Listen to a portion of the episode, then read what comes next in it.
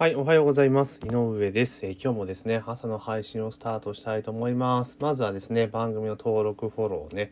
えー、ぜひお願いします。番組の登録、フォローをね、ぜひお願いしますというところで、今日は、えー、速報 GoTo トラベル7泊に制限、来月17日以降に予定役で適用というところで、えー、いろいろね、とバタバタしている GoTo トラベルネタでちょっとね、行きたいなというふうに思っております。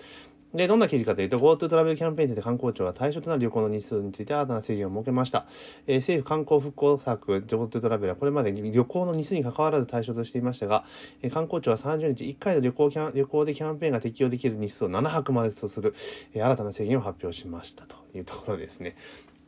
まあね、えー、結構ね、急ぎで作った制度だから、まあいろいろね、え、想定外のこともあって、ると思うんだけれども、多分、多分ですよ、ここまで使われるとは思ってなかったんじゃないですかね、きっと。うん、なんだかんだ言って、まあ、そんな言うても使わないでしょうと思ったら、ところがどっかでみんな使ったぞと。で、結構出張とかでもね、使えるからいいぞっていうので、まあ、予想以上にね、多分ね、使われていて、あ、このままじゃ予算やべえぞっていうので、多分、こう、新たにいろいろ制限をね、しまくってんのかなっていう気は、えー、しています。まあまあね、それはそれで仕方がないのかなと思うんですが、ただ、あの、ただこれね、あの、結局その7日間っていうのは、出張とかで使われてるビジネスユースが多いんじゃないかと。で、なので、まあ、ビジネスユースを対象外にするぞという、7日を超える旅行はビジネスなど観光以外を目的するものが多いことから、対象外にしたということなんですというところなんですけど、まあ、確かに、あの、ビジネス目的だからっていう話だと思うんですが、でもこれって目的は、目的はですよ、あの、出先の先々の、え場所のですね、あの、ホテルとかそういったところにお金を回すという施策じゃないですか。えそれで出張とかで利用しても人が動けばそこにお金は落ちるわけですよね。ってこと考えたら目的を考え、もちろんね、その、あの、なんだ、えー、緊急事態宣言とかでね、旅行とかね、抑制されたから、それに対する還元だっていうのももちろんわかるんですけれども、ただ、一番の目的は何かって言ったら、疲弊したその地域、各地域とかね、いろんなところでの、あの、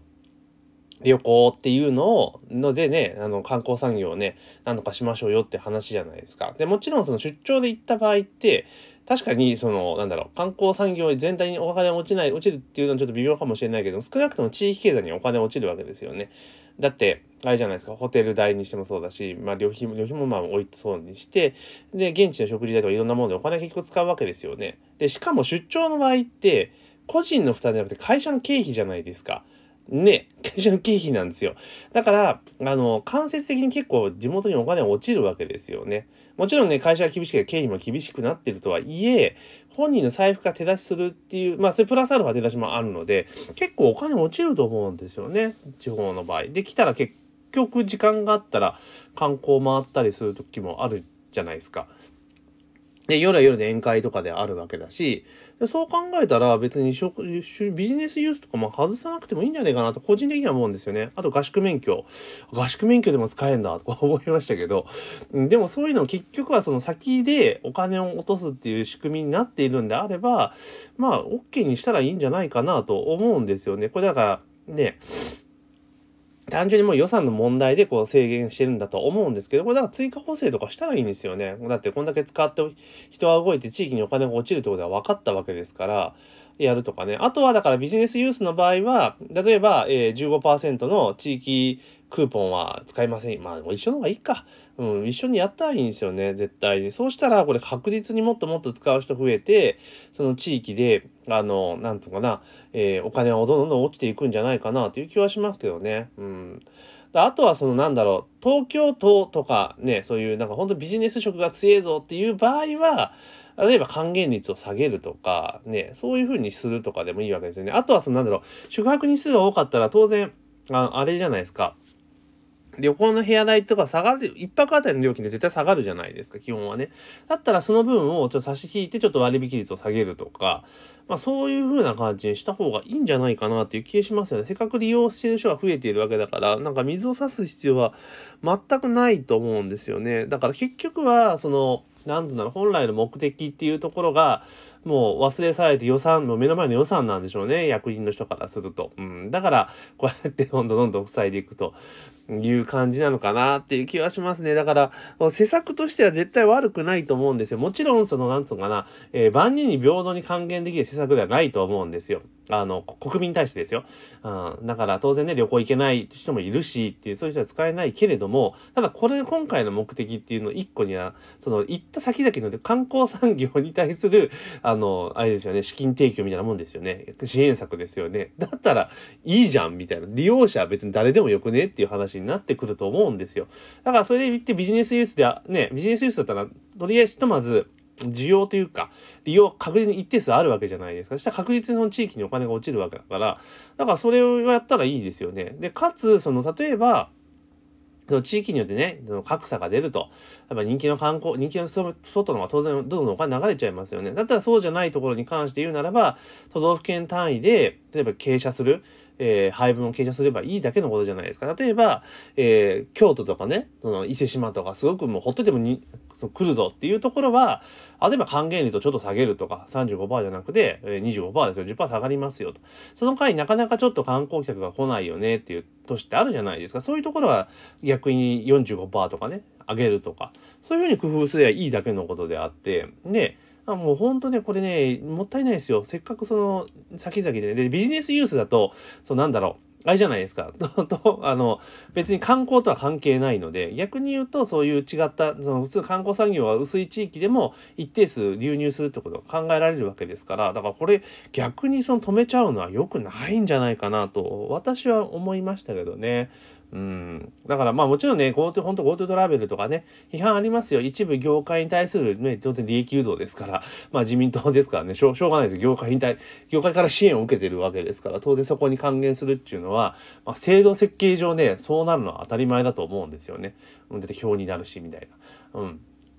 だからそうであれば、じゃあその制度を使って、いかにその、なんつうのかな、国民に還元するかって。だから直接的な、これ還元にならないわけじゃないですか。あくま、まあ、直接的な還元にもなるけれども、平等にはならんとは言いながらも、だけど、ここで、あの、利用した人がお金を使うことによって、経済が回り始めるわけですよね。その結果、巡って巡って、その、だからその旅行先のところが経済が潤い始めたら、そこの人たちはお金を若干使うようになると。で、お金を使い始めたら、ね、またそこでの給料が上がって、じゃあそこで使い始めて、どんどんどん回っていくわけですよね。なので、まあそういった形でいったらこう止めなきゃいいんじゃないのっていう気はしますけどね。で、本当だから、あの、出張とかの方がお金使うんですよ、みんな。確実に。うん。で、会社の経費だから